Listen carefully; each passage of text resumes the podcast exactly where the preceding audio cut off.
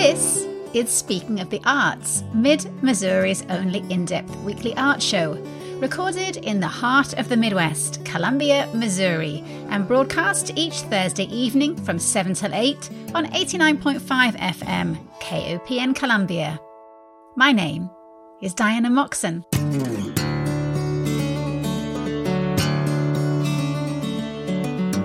Each month, we head out around the state to visit with those artists that are the Missouri Arts Council's featured monthly artists.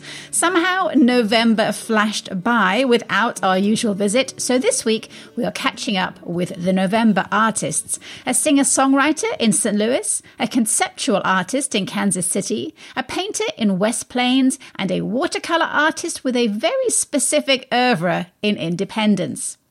Before we head out, though, I want to say a quick thank you to everyone who has made a donation to KOPN during this giving month of December, and to encourage anyone who hasn't quite got round to it yet to either visit our website at kopn.org or call the office during business hours on 573 874 1139 and make a donation. Every little helps to keep your independent community radio station broadcasting across mid Missouri. And off we go. First stop today, St. Louis. When the art you create does not neatly fit into any existing genre, then the answer is to create a new genre, which is exactly what St. Louis based singer Candice Ivory did after the release of her most recent album, Love Music, in 2015, calling herself the Queen of Avant Soul to encapsulate the multiple styles her music draws from. Sounds which, in combination, create a musical voice that speaks to the future rather than the past, but always retains at its heart soul music. And Candice is certainly no newcomer to the world of music, having started her singing career on Memphis's Beale Street at the age of 15. She comes from a family steeped in the musical traditions of the Mississippi Delta, and her great uncle was legendary Memphis bluesman Will Roy Sanders.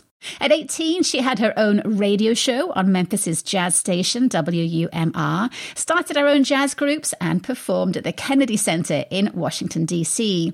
She is also a visual artist, is currently in grad school studying art history, has been on TV in Iceland, and somewhere in her closet, she has an Elvis suit.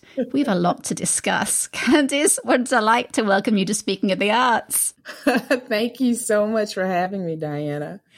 I feel like we should start with that Elvis suit, Candice. When I look at you in a gorgeous pink and purple silk dress on the cover of your album, you do not strike me as someone who has an Elvis suit in her closet. So do tell. well, you never know what you'll find at one of my concerts. so so I, I always like to throw that disclaimer out there. We like to keep it interesting. And, you know, of course, coming from Memphis, Elvis, his presence permeates the city even now.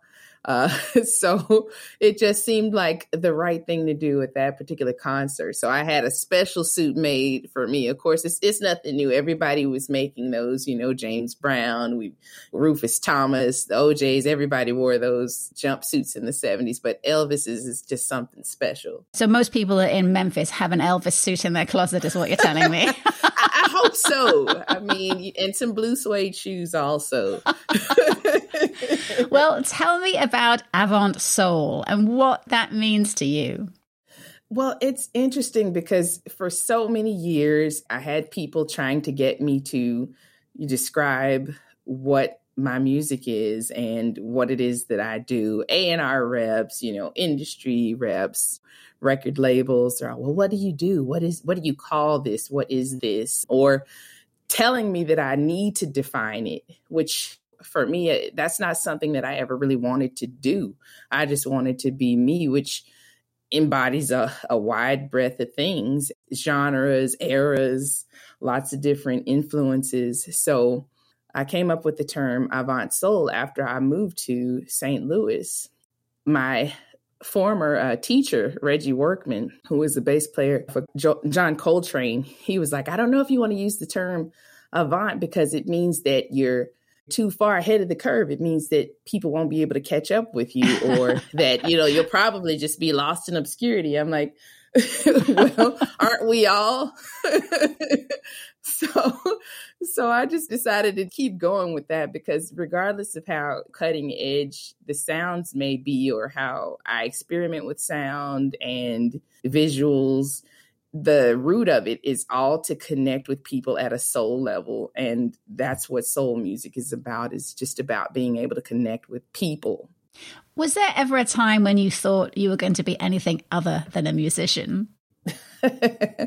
Absolutely even now i still even now i'm still wondering what am i going to be when i finally grow up?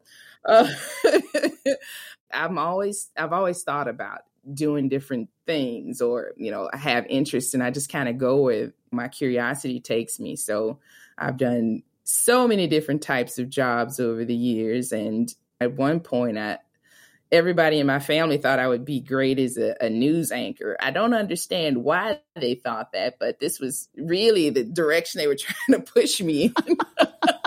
but as a 15 year old artist at the time, I always was just like, well, music will always clearly be a part of my life, but maybe I'll think about doing other things. Well, as I mentioned in the intro, you come from a musical family, and your great uncle was Will Roy Sanders, who was a legendary blues musician. How much of a role did your great uncle play in your early musical career? My uncle and I were uh, very close. I spent a lot of time. He used to own a juke joint, which, you know, I don't know if people still know what those are. I did a um, master class at Washington University a couple of weeks ago, and I asked the students if they knew what a juke joint was, and most of them did not. so he used to own a juke joint called Green's Lounge, which was uh, in a neighborhood called Castalia in Memphis. And that burned down, and later he would go become the house band with the Fieldstones at the Blue Worm. So I was there most most weekends when I was in town. And basically his legacy has been one that I've tried to carry on in the sense of just teaching it. I don't really consider myself a blues musician, even though I did just record a blues album. I just try to continue to teach the legacy of blues and gospel, which is one that I grew up in watching him and under his tutelage.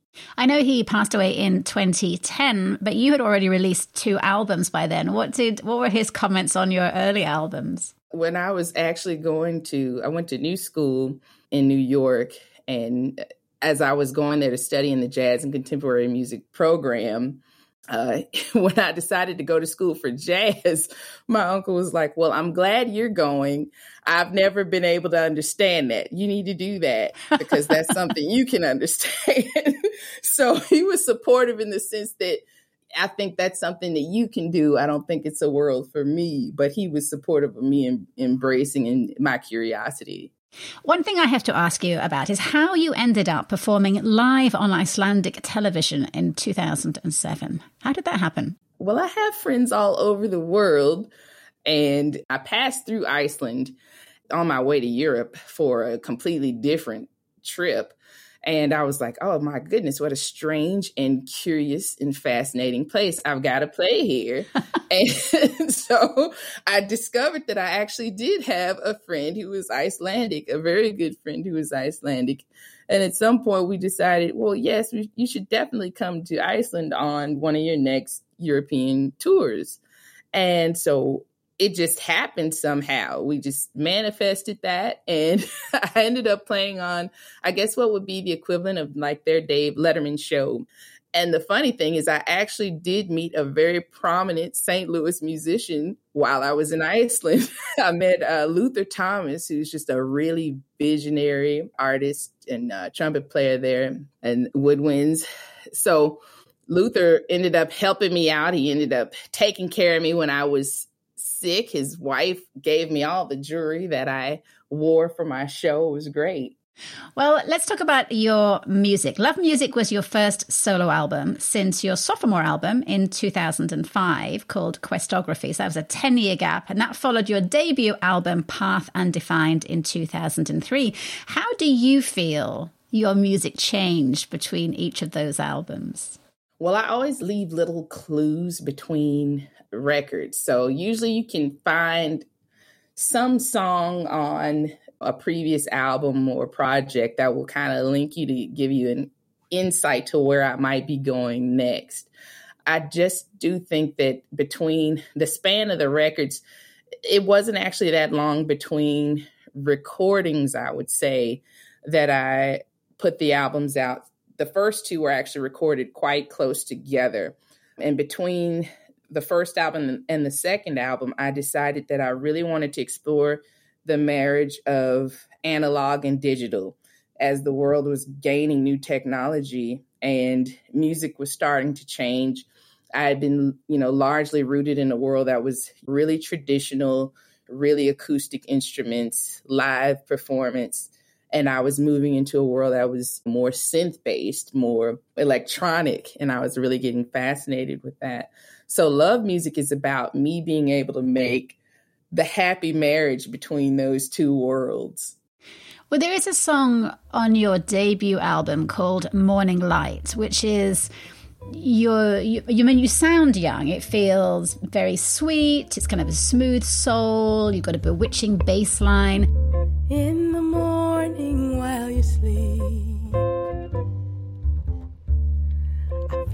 breath against my cheek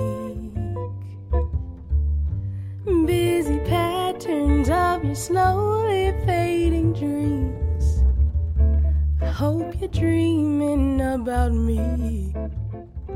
And then you revisit it on Love Music, your 2015 album, where it has an altogether different feel. Electronic heavy with deeper and darker vocals. You sound much more mature and wise to the world.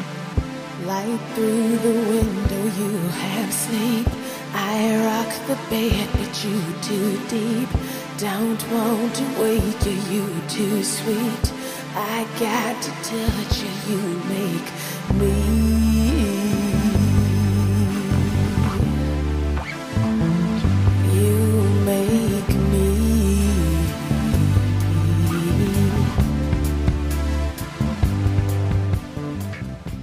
What made you revisit and rework this particular song? It's interesting that you bring that up. I think for every song that I've written, there's probably about three or four different versions of of that song. So that's just, you know, the kind of writing that I do. I like it to be able to translate into different worlds, different audiences. I play for a really diverse group of people. I don't I wouldn't say that I have one following or one audience that I specifically focus on. I just think that the connection of people is about being able to, in that moment, connect best with who you are, with what you have in that space. So, revisiting these tunes has been really interesting because I think love music is just about love isn't always, you know, it isn't always rainbows. It isn't always pain and hurt either. I think there's a happy balance in medium. So Morning Light 2 is just kind of a, another expression of love, uh, maybe a, a more casual one. you sound like you are very in love with the person in Morning Light. And then by Morning Light 2, you sound like you've just had enough.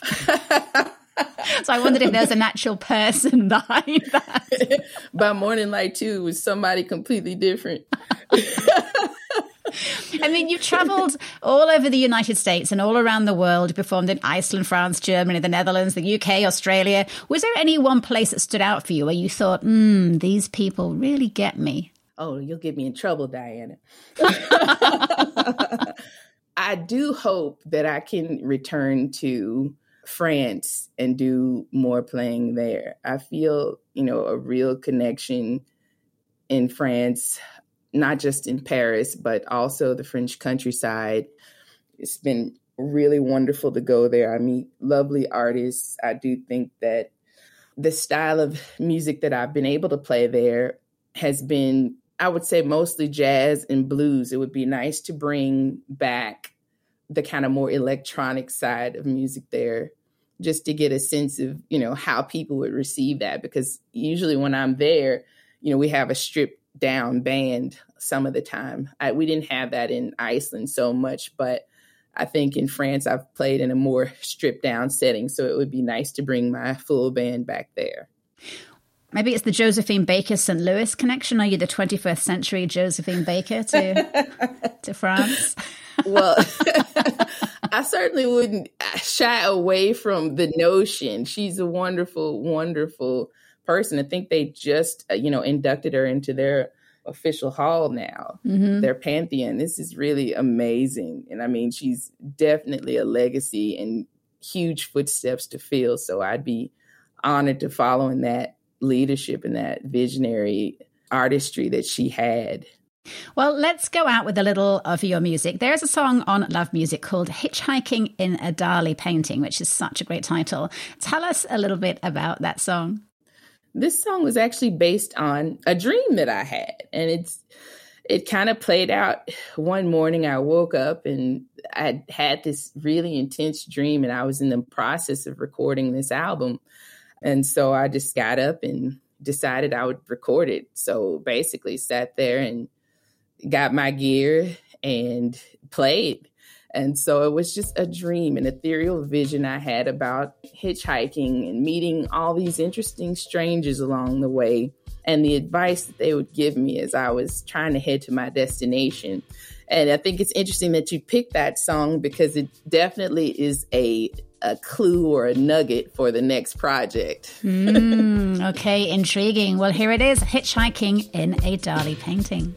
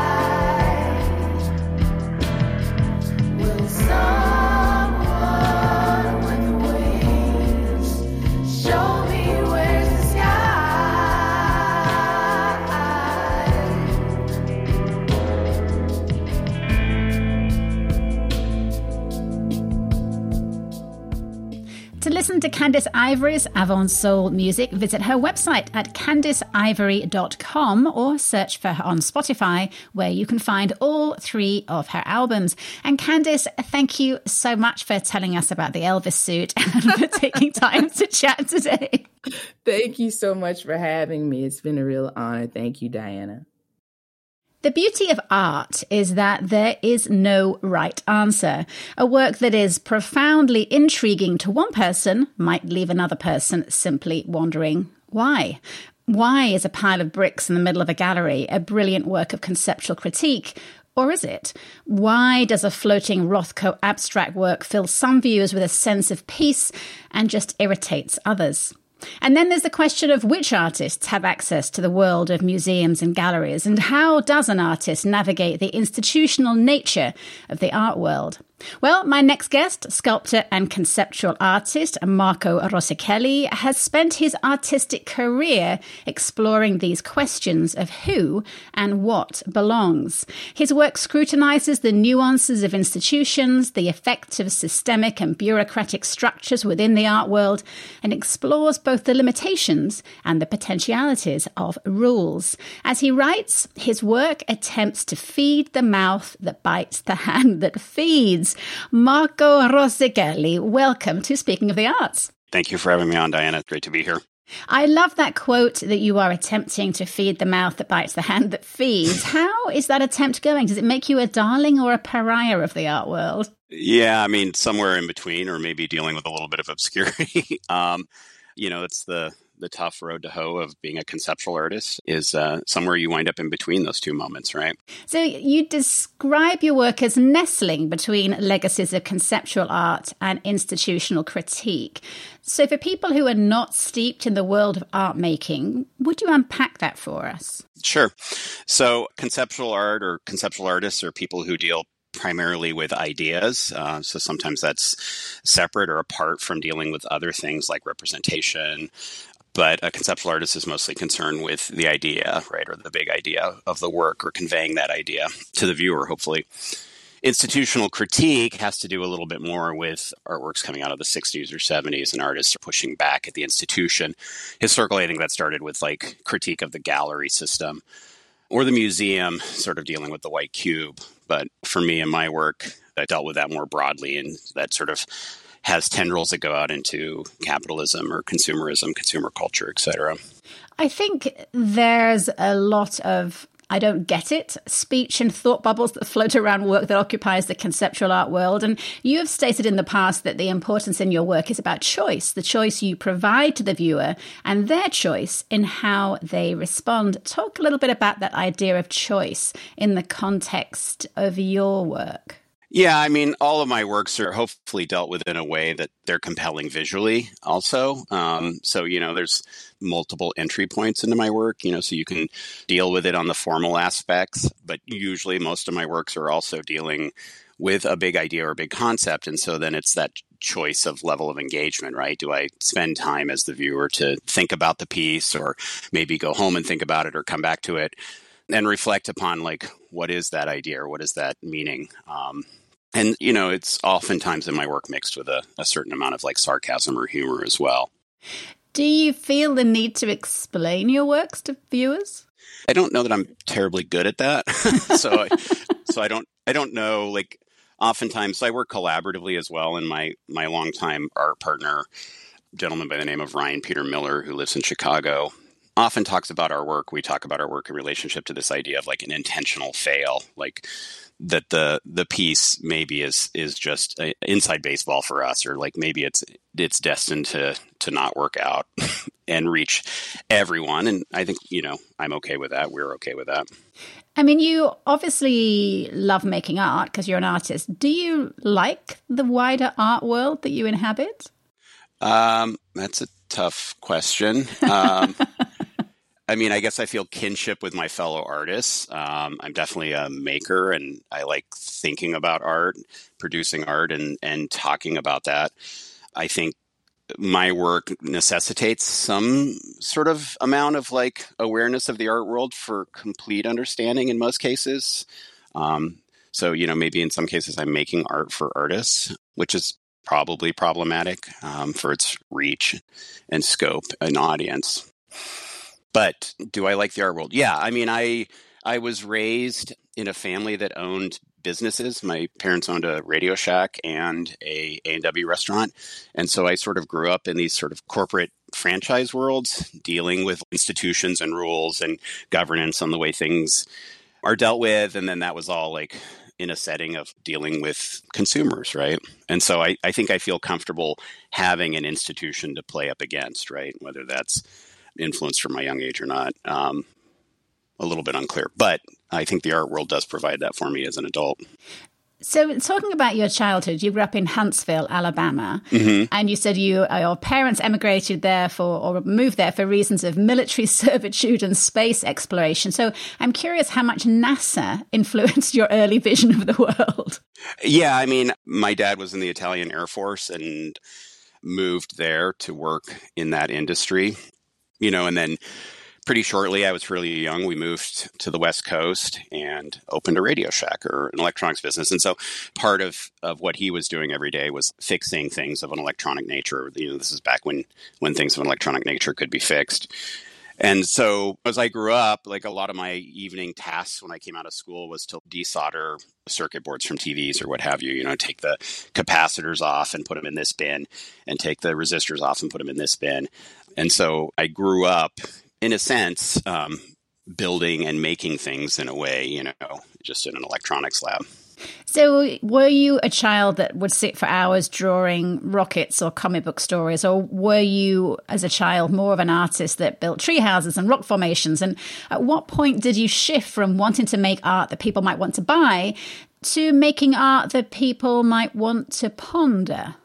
So, yes, as a child, I was more on the latter end. I was building tree forts and working outside. We had quite a bit of property where I grew up in the woods. And so it was like working with lumber and rope and making forts and swings and these kinds of things. Um, I think for the shift for me to become a conceptual artist came midway through my undergraduate career. Um, at one point, I was just making a range of things. And I think sometimes those things dealt with concept in the way of it being about narrative or communicating an idea, but I would call them less conceptual based works. And then I would also make formal objects, right? Just things that I enjoyed making the process, you know, things you could hang on the wall, etc. Um, but there was a there was a shift there at some point where I I became more interested in the in the idea of things, and you know, I probably can credit my undergrad professor for that.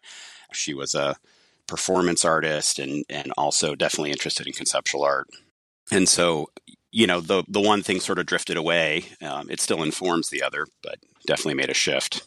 Well, let's talk a little bit about some of the works that people can see on your website. There is one I want to ask you about called Outstanding in the Field, which you created together with your regular collaborator, Ryan Peter Miller, and which is a comment on institutional critique. Tell us about Outstanding in the Field. Outstanding in the Field sort of started at a conversation that happened in my my day job as an artist and an educator. I was at uh, having a conversation with my colleagues at my university. And uh, one of my colleagues mentioned having a show in New York, and and sort of everyone was like wowed by that. And then I mentioned I had had a show in Chicago, and it, it didn't get much traction in the conversation. Um, and it got me thinking about just sort of the cachet of like being able to say I have a show in one locale versus another, and what that means. And so I called Ryan, as I often do. You know, we live apart, so we have to figure out ways to ideate together. And I said, you know, I have this idea thinking about New York and what New York means and like what the you know what the pinnacle for us as artists might be, right? Would be showing at a, a blue chip gallery in New York. And I had done a little research and figured out that there were several New Yorks that weren't New York City in the country. None of them are really towns anymore. They're, you know, abandoned towns or townships. Um, and so we worked through the idea together, but it was this idea of like, well, what if we could say that we had an exhibition at Gagosian Gallery in New York, right? And then the truth is there in the lie, right? And and what does that mean? Does that does that impress anybody, right? You know, and thinking back to that thing I said earlier about the sort of intentional fail of the of the moment. So describe this work.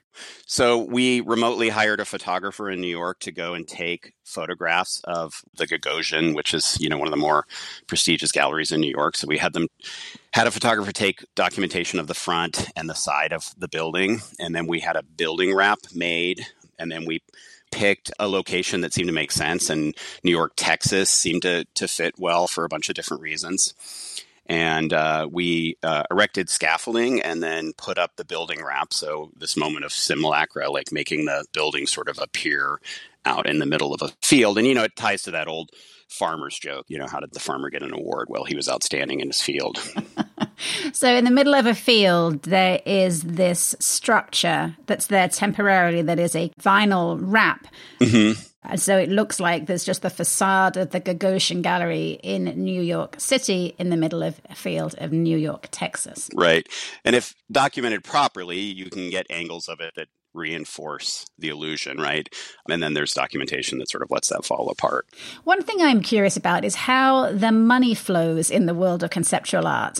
I mean, you're not making things that people are going to buy and take home and put on their walls. How do you fund things like Outstanding in the Field or one called Remade in China, where you went to China? I mean, who's paying for all of this? Mostly me. um, like I am pretty good at getting grant funding. So remade in China, I was able to get some local grant funding to pay for the travel to go to China to make the work. But a lot of it's just covered by me. And yeah, you're right. There aren't um, there aren't a lot of things to sell at the end, or at least I'm not interested in trying to figure out those moments to of what could be sold or how could you uh, capitalize on sort of those visuals. But yeah, it, it's uh, an expensive hobby. it's a good job you have a day job. yep. So, are non fungible tokens a means of making money for conceptual artists? Not that I can get my head around what a non fungible token is, but it just seems like that might fit your genre. Yeah, I when I first read about that, I immediately conceptualized a few projects and and called Ryan and we talked about it. I think we maybe we decided that we're both a little too old to fully understand uh, what's happening there. Like I generally get the gist of it, but I I also don't quite understand some of the value that gets placed on these things. And, you know, I sort of get this idea of like wanting to collect things or own a collection. And you know, and in the art world, like you own a Pollock, right? And it's like, well, I want to put that in my house or I want to put that in my business up on the wall. I want people to see it. And then I'm taking the the value or worth of that item and uh, associating it with me. But I don't understand how that works with NFTs, right? Like I know these things can be shown digitally, but um, yeah, it's something I've been thinking a lot about because there seems to be moments where like people strike it rich. So Right. Well, like I said before, it's it's a good job that you are the uh, foundations coordinator at the University of Central Missouri and an associate professor of art and design, so you can fund your expensive hobby until you work out how non fungible tokens might work. Right. yeah. You. Well, Marco Rosichelli's website is a veritable rabbit hole of questions to which we all get to bring our own answers. You can visit Marco's world of conceptual art at rosichelli.com, which is spelled R O S I C H E L L I.com. And Marco, thank you so much for making time to chat about your work today. You're most welcome. Thank you for having me. I remember an art teacher friend of mine retiring from a long career teaching high school art and saying that now finally she would have the mental space to create her own art again after decades of sharing her creative ideas with her students. Not that sharing her incredible talents and passion for art wasn't something that she had done with anything less than a full and open heart, but after a lifetime of sharing her artistic inspirations, those ideas would now be seeded on her own canvases. And my next guest this evening, Janey Seamans Hale, also spent a long career of 28 years teaching art to high school students. And now retired in West Plains, Missouri, she has devoted herself to painting both in the studio and on plein air. Her works, mostly in oil, depict the lushness of rural Missouri rolling landscapes, country roads, dappled brooks, birds and flowers, plus richly vibrant still life works of the bounty our gardens produce. Hello, Janey, and welcome to the show. Hi, thank you for having me. Well, let's start by going way back through the mists of time to Fayetteville and Hope, Arkansas, where you grew up and where you started on your lifelong journey of creating. What are your earliest memories of wanting to make art? Oh my goodness. I think the first things I remember are really not with painting or drawing. It was making things with my hands. I would scavenge whatever things I could find and build out of them. So it's a wonder I didn't become a sculptor because I really enjoyed that, but I didn't. I can remember making covered wagons out of matchbooks and just whatever I could find, I would I'd try to make something out of it. I think my mum used to keep old washing up liquid bottles and, and boxes of cereal and egg box cartons that I could then, you know, stick pieces together exactly. That's that's what I would use. I, in my earlier work, I actually used the same type of things in my collages. Whatever I could find that would have some meaning to me, whether it did anyone else, I would include that in, in a collage. Might be a gum wrapper or I don't know, whatever I could find trash to treasures. exactly. On your website, you talk about how you saw a touring show of old master paintings at a young age. And I'm curious how that show found its way to Hope, Arkansas, and in what way that opened your eyes to art. Well, being from a very small town, there's a ladies' auxiliary group that brought in a traveling art show. It was in a bus and it was all old masters. And to walk through there and see that someone could take paint and create something so realistic that you felt like you could touch it was just amazing to me. It was just, I, I didn't know you could do that. I didn't have art in any art in school, and there were no museums close by. So that was my first introduction to even knowing there was such a thing as art. I think I was probably in second grade when it came through. And, uh, you know, they could have even been reproductions for all I know. I just remember thinking, this is amazing. Somebody actually took paint and did this. And so I was hooked. Then I started my own little escapades into watercolor with, uh, you know, the Crayola watercolor sets. And they were interesting. I too loved art at school, but when I was a teenager, I probably like, you know, most teenagers, I was super focused on getting things right. And I remember we had to draw a shoe in a class, and I really, really struggled with the perspective. And I ended up with a rare C grade, and I was so crushed. And I was so crushed that I decided that I was going to stop doing art. And that, that was it. It ended it for me, which, you know, in hindsight was really a mistake. and my teacher was devastated. What, what kept you going during your early art struggles with your watercolors, Crayola sets? I mean, we come to a point where we can't, as children or, or teenagers, where we can't put down on the page what we see in our head. What kept you going? Well, I tell you, I discovered paint by number.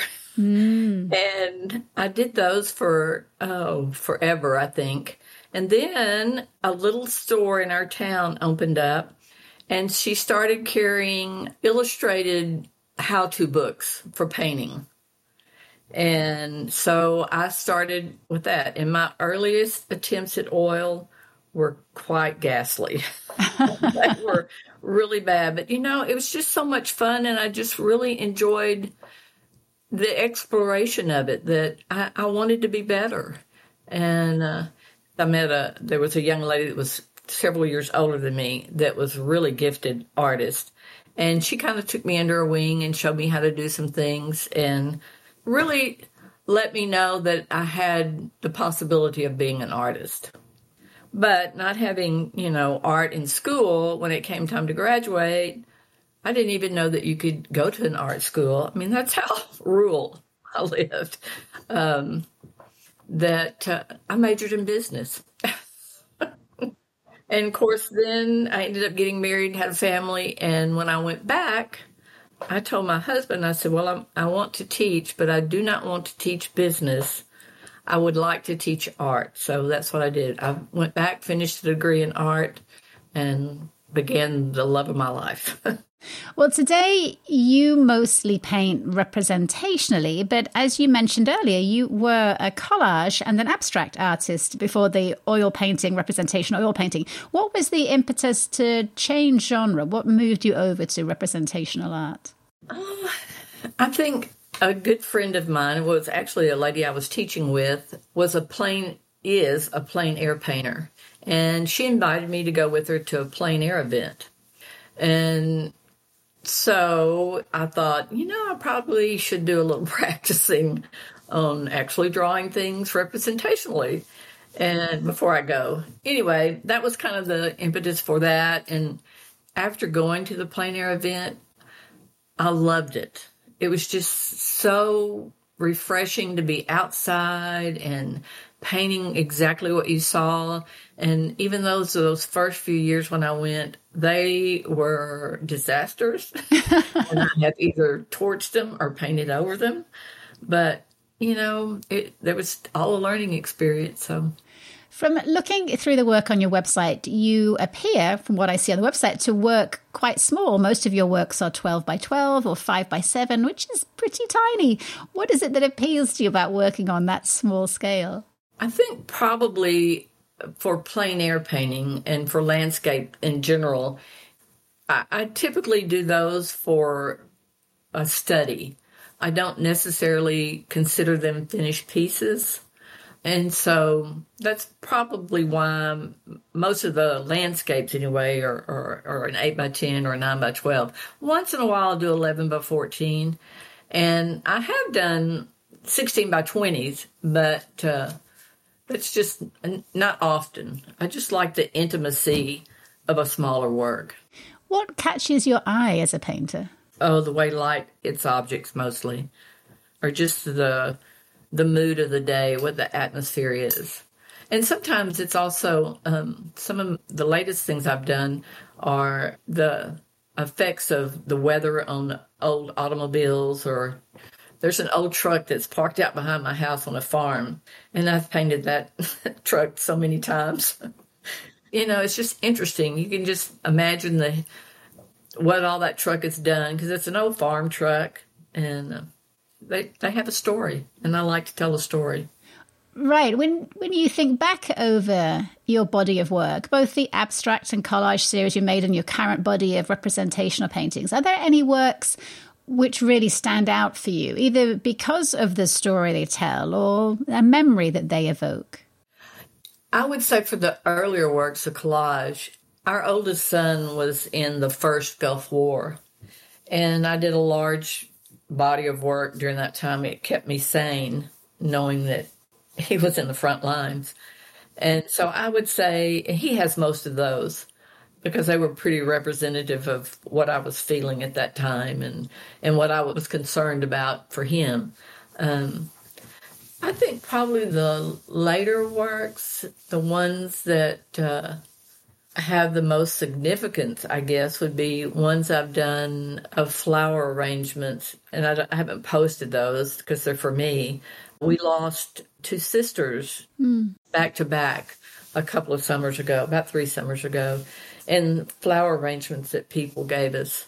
I did paintings of those so that myself and our sister that's left could have them forever. So those those are probably the most sentimental paintings I've ever done. But the rest are just I love them when I do them, and then I'm ready for the next one. so you don't have a problem selling them, letting go of them. No, not really. I I've even been known to if somebody walks in and falls in love with something and I don't think they can afford it, just giving it to them. Hmm. What would be your dream painting trip? Money, no object, anywhere in the world, and you can have one old master by your side as your instructor. Where would you go and who would you take with you? Well, I would like to go to Italy but I would need to go by way of France so that I could take Monet with me. I'm not sure he'd want to go, but I would like to take him. He doesn't get a choice. no. Well, you can see the artwork of Janey Seamans Hale on her website at janeyseamanshale.com. And you can also find her work in two galleries in West Plains, the Frame Shop and Gallery and 3C Studio and Flower Market, as well as at First Street Frame and Art Gallery in Mountain Home, Arkansas. Janey, thank you for telling us about your art and for dedicating so many years to teaching art. It has been a delight chatting with you. Thank you. I've enjoyed it very much. Watercolor artist Dana Forrester paints ghosts. The ghosts of advertising past, the worn and weathered residual signs of Coca Cola or Wrigley's Double Mint or Lucky Strike ads that once covered the brick sidings of buildings, but which are now shadows of their former selves. And back in the 1970s, it was a brick wall painting that got Dana into his first prestigious American Watercolor Society show, one of just 300 works chosen from a field of 9,000. And a show which suddenly put Dana's work alongside that of watercolor master Andrew Wyeth. Today, Dana is a signature member of both the American Watercolor Society and the National Watercolor Society, and is not only known for his brick wall paintings, but also his paintings of Corvettes and classic cars, which often sit in front of his vanishing brick wall signs. Welcome to the show, Dana. Hello, how are you? I am well and delighted to have you on the show. I love the origin story of your painting career that the most crucial art discovery of your life was a brick wall in your hometown of Kirksville. Tell us about that day that you happened upon or maybe noticed for the first time the Stamper feed building in Kirksville. That's right. It was two blocks away from where I grew up, and I had no idea that ad sign was there. And uh, I was walking through the downtown area of Kirksville, photographing everything from my uh, eye level down. And I came out, and in those days, this was 74, 75, I had to change a roll of film. And as I stood across the street, I switched the roll of film, turned around, and whoa, here's a big Coca Cola sign. Oh no, it's it's painted over another Coke sign. And actually, in that segment of the wall, there was five different layers of it, and uh, some of them I still haven't figured out what they are. so you photographed the wall, and then that became the first of your brick wall paintings. So, what is it completely incredible is that that very first painting, with all its complexities and shadows and overpainting and challenges, and despite that being the first brick wall you had ever painted, you got accepted into the most prestigious watercolor show in America. To what extent did getting into that show with that painting seal your artistic future? Well, the success that I had from that one image led itself into others. I began to find more of those walls, the ghost walls, if you call them that. And it turned on a spigot that had never been there before. And I got so excited about it, I just kept producing some of those. I had been painting for a while, but didn't have the recognition and uh, everything that I got with the brick series. So you were already painting in watercolor. You just were looking for something, a subject to enter into that prestigious watercolor show. I'd had the catalogs for that exhibit for years, but I knew I needed to have something that had never appeared to the, the jurors of that event. And um, that was, boy, just like a horse kicked me in the head. Do you think you would have painted that wall were it not for the show? Yeah, I probably would. It was just such a discovery. And to be two blocks from where I grew up, and I had no idea it was even there. So, besides brick walls with ghost advertisements, your major passion in life is Corvettes and classic mm-hmm. collector cars. Tell us a little bit about your history with the Corvette and how they became a major element of your work. Well, about 20 years after I started painting the, the ghost signs, I uh, bought the car of my dreams as a child, uh, a 1966 Corvette, and I began showing those separately.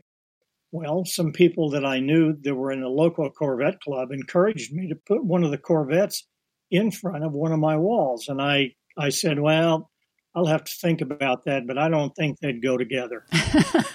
so I did that and it's just like the first one that I published as a print series just sold out in the first nine or ten months, and I knew that I had something then.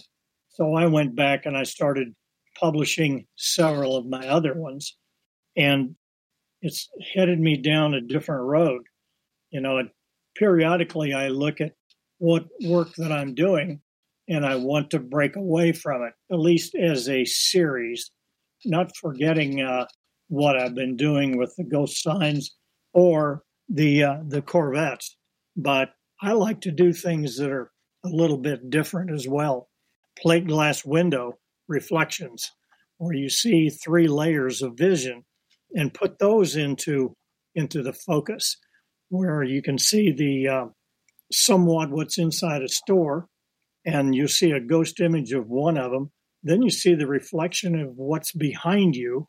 And uh, if you're good, I guess you can put in a, um, you know, something that's in the, the mid range, usually me. But uh, a lot of people don't recognize it as me. I'm going to go back and have a look. Your work is painstakingly detailed and full of texture, especially the bricks, which, I mean, are all painted individually. They're amazing. And I think you said somewhere that each work may take anything from 110 to 200 hours, depending on the size and the complexity. Talk us through your painting process. Well, once I um, decide on a subject that I want to paint, I've usually photographed it uh, I make whatever changes I want in the preliminary drawings. And once I get it to an acceptable preliminary drawing stage, I do the drawing to scale, the scale I want to paint it, on a vellum paper, which is a real slick surface paper that's easily erased. And I will transfer that to my watercolor paper. Then um, I go back and after I transfer it, I have to redraw it yet again to strengthen the lines and then go ahead and start on the color. The uh, watercolor mine is usually fairly dry brush, but I have certain sections that I like to do them wet onto wet. It's just um, most people look at the finished work and don't realize that I've done that. Having been an art teacher and an educator for 15 or 16 years, I'm very deliberate.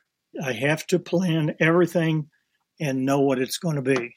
That doesn't mean that I can't make some corrections or additions to it as I'm working on it.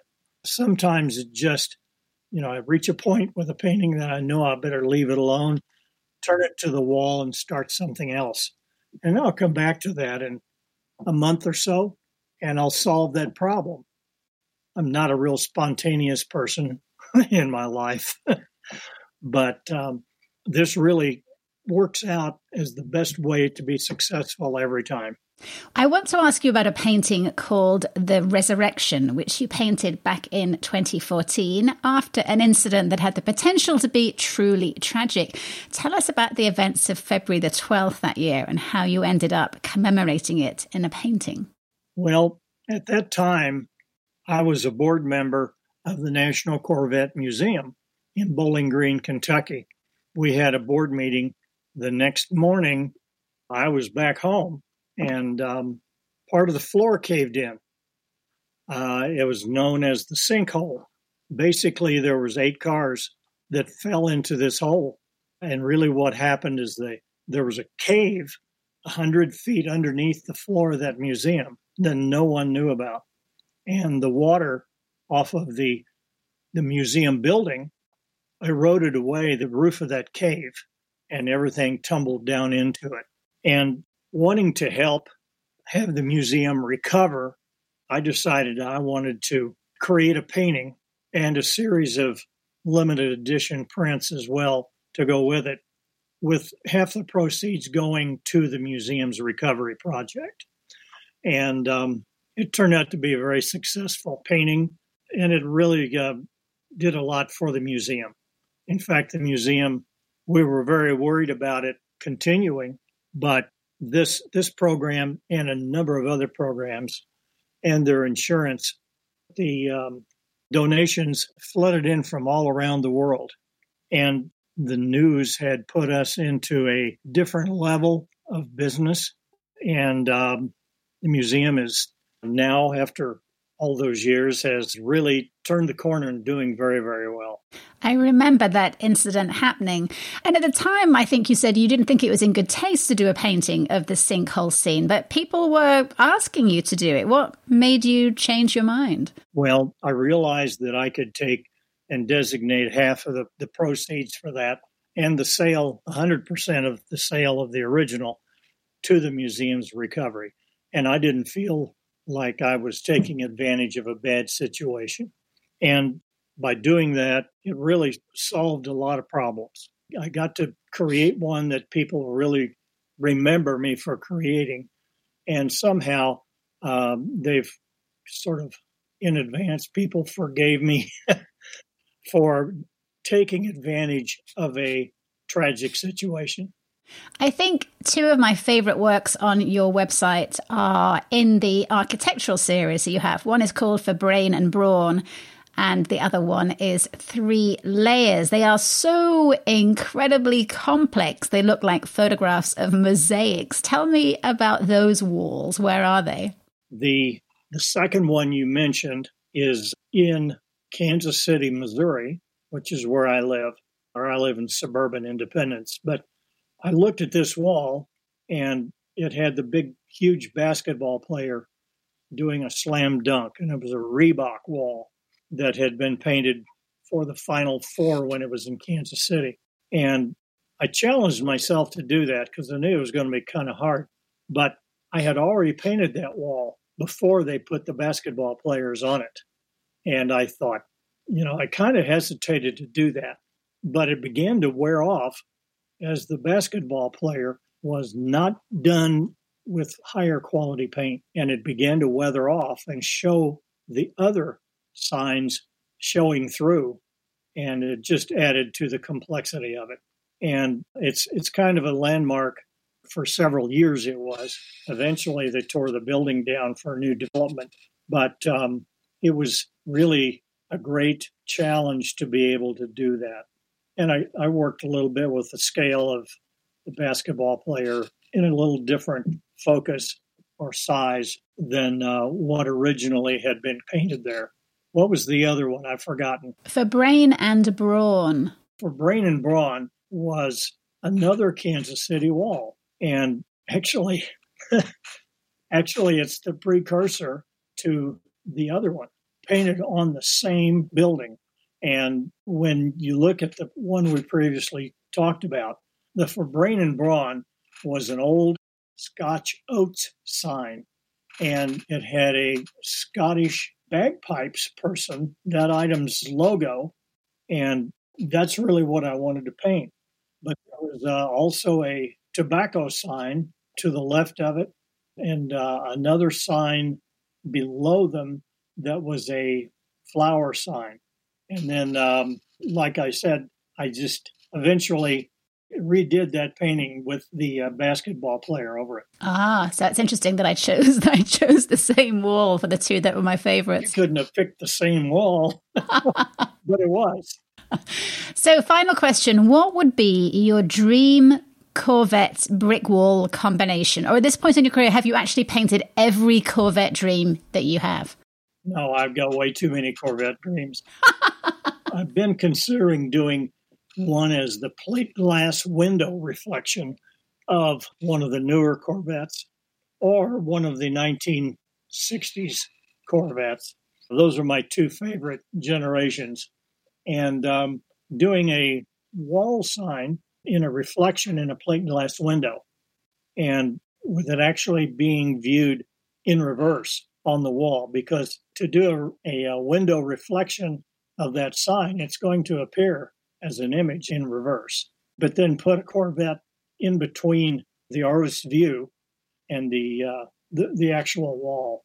I've done a couple of others that have one that has a motorcycle on a wall that I photographed in Hot Springs, Arkansas, and it has four different signs that are very complex. And that one just drove me crazy.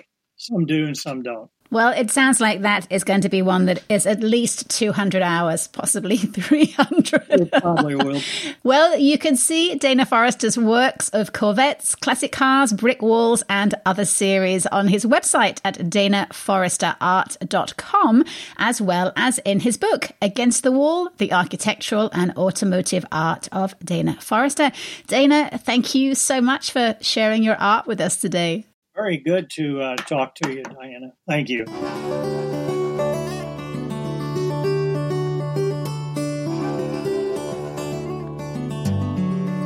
And that is it for another week. All the Speaking of the Arts episodes are available as podcasts, which you can hear at speakingofthearts.transistor.fm, as well as on Spotify. And of course, you can also connect through the KOPN website at kopn.org.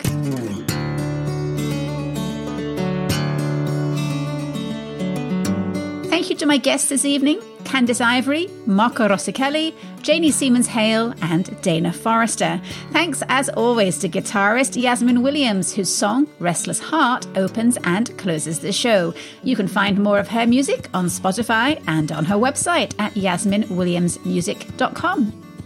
Finally, Thank you so much for listening, and please remember to include KOPN in your end of year giving. I'll be back next week with more peeks behind the arts curtain. Until then, stay arty, Missouri!